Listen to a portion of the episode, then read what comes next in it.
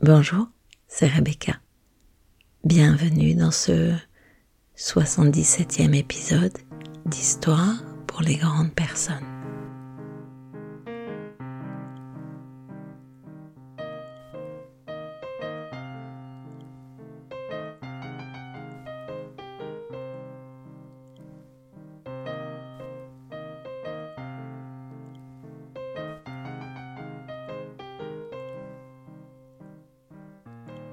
La vulnérabilité n'est pas la faiblesse.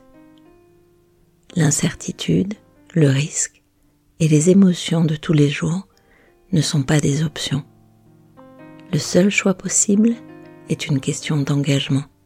La volonté d'assumer sa vulnérabilité et de l'embrasser détermine la profondeur du courage et la clarté du but. Bren Brown ou Brené Brown, je ne sais pas bien. En tout cas, ce que je sais, c'est que elle est une travailleuse sociale qui a beaucoup produit et écrit autour de la vulnérabilité et me semble-t-il aussi la honte. Et que l'histoire que je vais vous raconter aujourd'hui est une histoire de notre cher et tendre, bah oui parce que maintenant on peut l'appeler comme ça, cher et tendre Emmanuel Piquet. Il y est question d'émotion face à la colère et évidemment d'approche palo-altienne pour en sortir. Ai-je besoin de vous préciser, ou peut-être l'avez-vous remarqué, que je suis enrouée, que la pluie et le vent ont eu raison de ma voix? On fera avec pour aujourd'hui. Ainsi donc, l'histoire dont il est question est tirée du livre Faites votre 180 degrés. Alors, cela pourrait vous sembler un peu désuet, parce qu'on va y rencontrer une Yvonne, prénom peu usité aujourd'hui, et qui en plus se rattache à une fonction qui tente à disparaître, assistante de direction. Entre nous soit dit, je ne suis pas sûre que cela soit une bonne idée. Pour avoir vu de nombreux managers, patrons, en grande difficulté quand il s'agissait de produire un PowerPoint efficace, maîtrisé, prendre des billets de train, et dépenser un temps infiniment précieux, voire chèrement payé, à exécuter le travail d'une assistante compétente. Bon, c'est un autre sujet. Alors donc, nous allons voir Yvonne dans le cabinet d'Emmanuel. Elle démarre ainsi. Yvonne a une petite croix, une petite croix en or sur son chemisier blanc. Elle m'attend sagement dans la salle d'attente, son sac à main bien posé sur ses genoux. Elle commence par m'expliquer qu'elle est assistante de direction depuis 40 ans, dans la même entreprise qu'elle a connu le grand-père fondateur, le père, et maintenant le fils. Qu'il ne lui reste que deux ans à faire, mais que, depuis un an, son patron, le petit-fils du fondateur donc, est très désagréable avec elle. En fait, je ne vois que son dos. Tout le temps. Je lui cours après avec mon parapheur. Je veux lui faire signer des comptes rendus de comités d'entreprise, des procès-verbaux de différentes assemblées. Si ce n'est pas fait, c'est très embêtant. Vous savez, et c'est moi qui suis responsable de la bonne tenue des documents sociaux. Mais on dirait qu'il s'en fiche. Il me regarde à peine. Il signe tout, sans même regarder en retard et en disant des gros mots. Je vous assure, je préférais le père et le grand-père. Eux au moins, c'étaient des gentlemen, attachés un peu plus à leur personnel. Je me demande pour la première fois de ma vie si je vais me mettre en arrêt maladie. Je comprends à quel point cela affecte l'assistante consciencieuse et probablement la femme sensible que vous êtes, Yvonne. On dirait bien que ce jeune homme est un rustre, non? Expliquez-moi un peu ce que vous avez tenté de faire pour qu'il soit moins goujat. Pendant mon entretien d'évaluation annuelle, je m'étais bien préparée avec mon mari. Parce que vous comprenez, il me fait quand même très peur. Je lui ai dit, Stéphane, vous savez, c'est très compliqué pour moi quand vous commencez à me crier dessus. En disant des gros mots, je perds tous mes moyens. Et vraiment, cela m'affecte profondément. Il m'a répondu qu'il s'en rendait bien compte, qu'il s'en voulait beaucoup et que, mais que la période était hyper stressante pour tout le monde et que il allait faire des efforts. Et alors, interroge Emmanuel avec une peut-être certitude sur la réponse qui va lui être donnée. Ben, ça a tenu deux semaines. Et puis ça a recommencé de plus belle. Jusqu'à ce qu'un jour... Et là, nous raconte Emmanuel, Yvonne éclate en sanglots. Elle lui tend des Kleenex, elle lui dit que c'est parfaitement logique de se sentir aussi mal dans une situation comme celle-ci, surtout après 40 ans de bons et loyaux services. Jusqu'au jour où je me suis permise d'insister. J'ai insisté sur un procès verbal du comité d'hygiène de sécurité des conditions de travail, qui était en attente depuis quinze jours. Et là, il m'a dit, Yvonne, vous me cassez les couilles. Waouh, réagit Emmanuel, avec, souligne-t-elle, une finesse d'analyse tout à fait remarquable. Ouais, comme vous dites, lui dit Yvonne.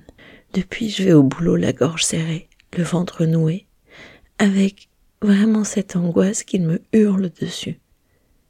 Rien qu'en vous parlant, je vois ses yeux là, exorbités, ses veines saillantes, ses postillons, et ses mains qui tremblent. J'ai tellement peur à chaque minute qu'il dise des choses horribles. Mais il faut bien que j'aille le voir pour lui faire signer les documents. Et donc, au moment où cela se produit, est-ce que vous tentez quelque chose pour qu'il s'arrête? Ou bien est-ce que vous partez? Ou bien peut-être est-ce que vous attendez tout bonnement que ça passe? J'attends que ça passe. Je baisse les yeux pour ne pas le voir. J'essaie de ne pas pleurer. Ensuite, je passe un moment aux toilettes pour me calmer. Et des collègues sont parfois présents demande Emmanuel? Oui, parfois. Il y en a qui entendent en passant devant son bureau. Et ils s'excitent même dans le couloir. Et là, tout le monde peut assister au spectacle. Je sais que la DRH l'a vu à mon sujet. Elle lui a dit que j'étais mal parce qu'il y a une de mes collègues qui est allée le lui dire. Mais ça n'a rien changé. Mon mari dit que pour l'instant il s'en fout, parce qu'il n'a pas peur de ceux qui lui ont dit d'arrêter. Vous avez la DRH, parce que c'est ça N-1. Et moi, bien sûr, il n'a pas peur du tout. Il dit que je devrais aller voir l'inspection du travail. Mais franchement, je me sentirais tellement en train de trahir cette entreprise que j'aime. Vous vous rendez compte si je devais aller en parler Comment derrière je pourrais encore saluer Jacques, le grand-père, et Henri, le père Ouais. Ouais, en fait, vous êtes dans une double contrainte. Soit vous restez une serpillière, vous apprécierez ces délits. Mais l'image devrait rester. Donc, Emmanuel poursuit. Oui, vous êtes dans une double contrainte. Soit vous restez une serpillière, soit vous êtes déloyal dans les deux cas, c'est beaucoup, beaucoup de souffrance pour vous. Oui. Ce qui est certain en l'état actuel des choses, dit Emmanuel, c'est que lui dire d'arrêter en dehors des crises n'a pas fonctionné. Quel que soit celui qui émet ce message. Et ce qui est sûr aussi, c'est que le fait d'attendre que ça passe n'a pas l'air non plus de le calmer. Non. Alors, et là, je vous invite à imaginer Emmanuel un peu espiègle, avec son sourire en coin. J'ai bien une petite idée sur la façon dont vous pourriez utilement essayer d'enrayer le cercle vicieux. Mais, ma chère Yvonne, je crains que cela ne vous demande un sacré 180 degrés. Seriez-vous prête? Au point où j'en suis? Oui, enfin, accrochez-vous parce que quand même, c'est du lourd. Bon, alors, je vois les choses en deux temps.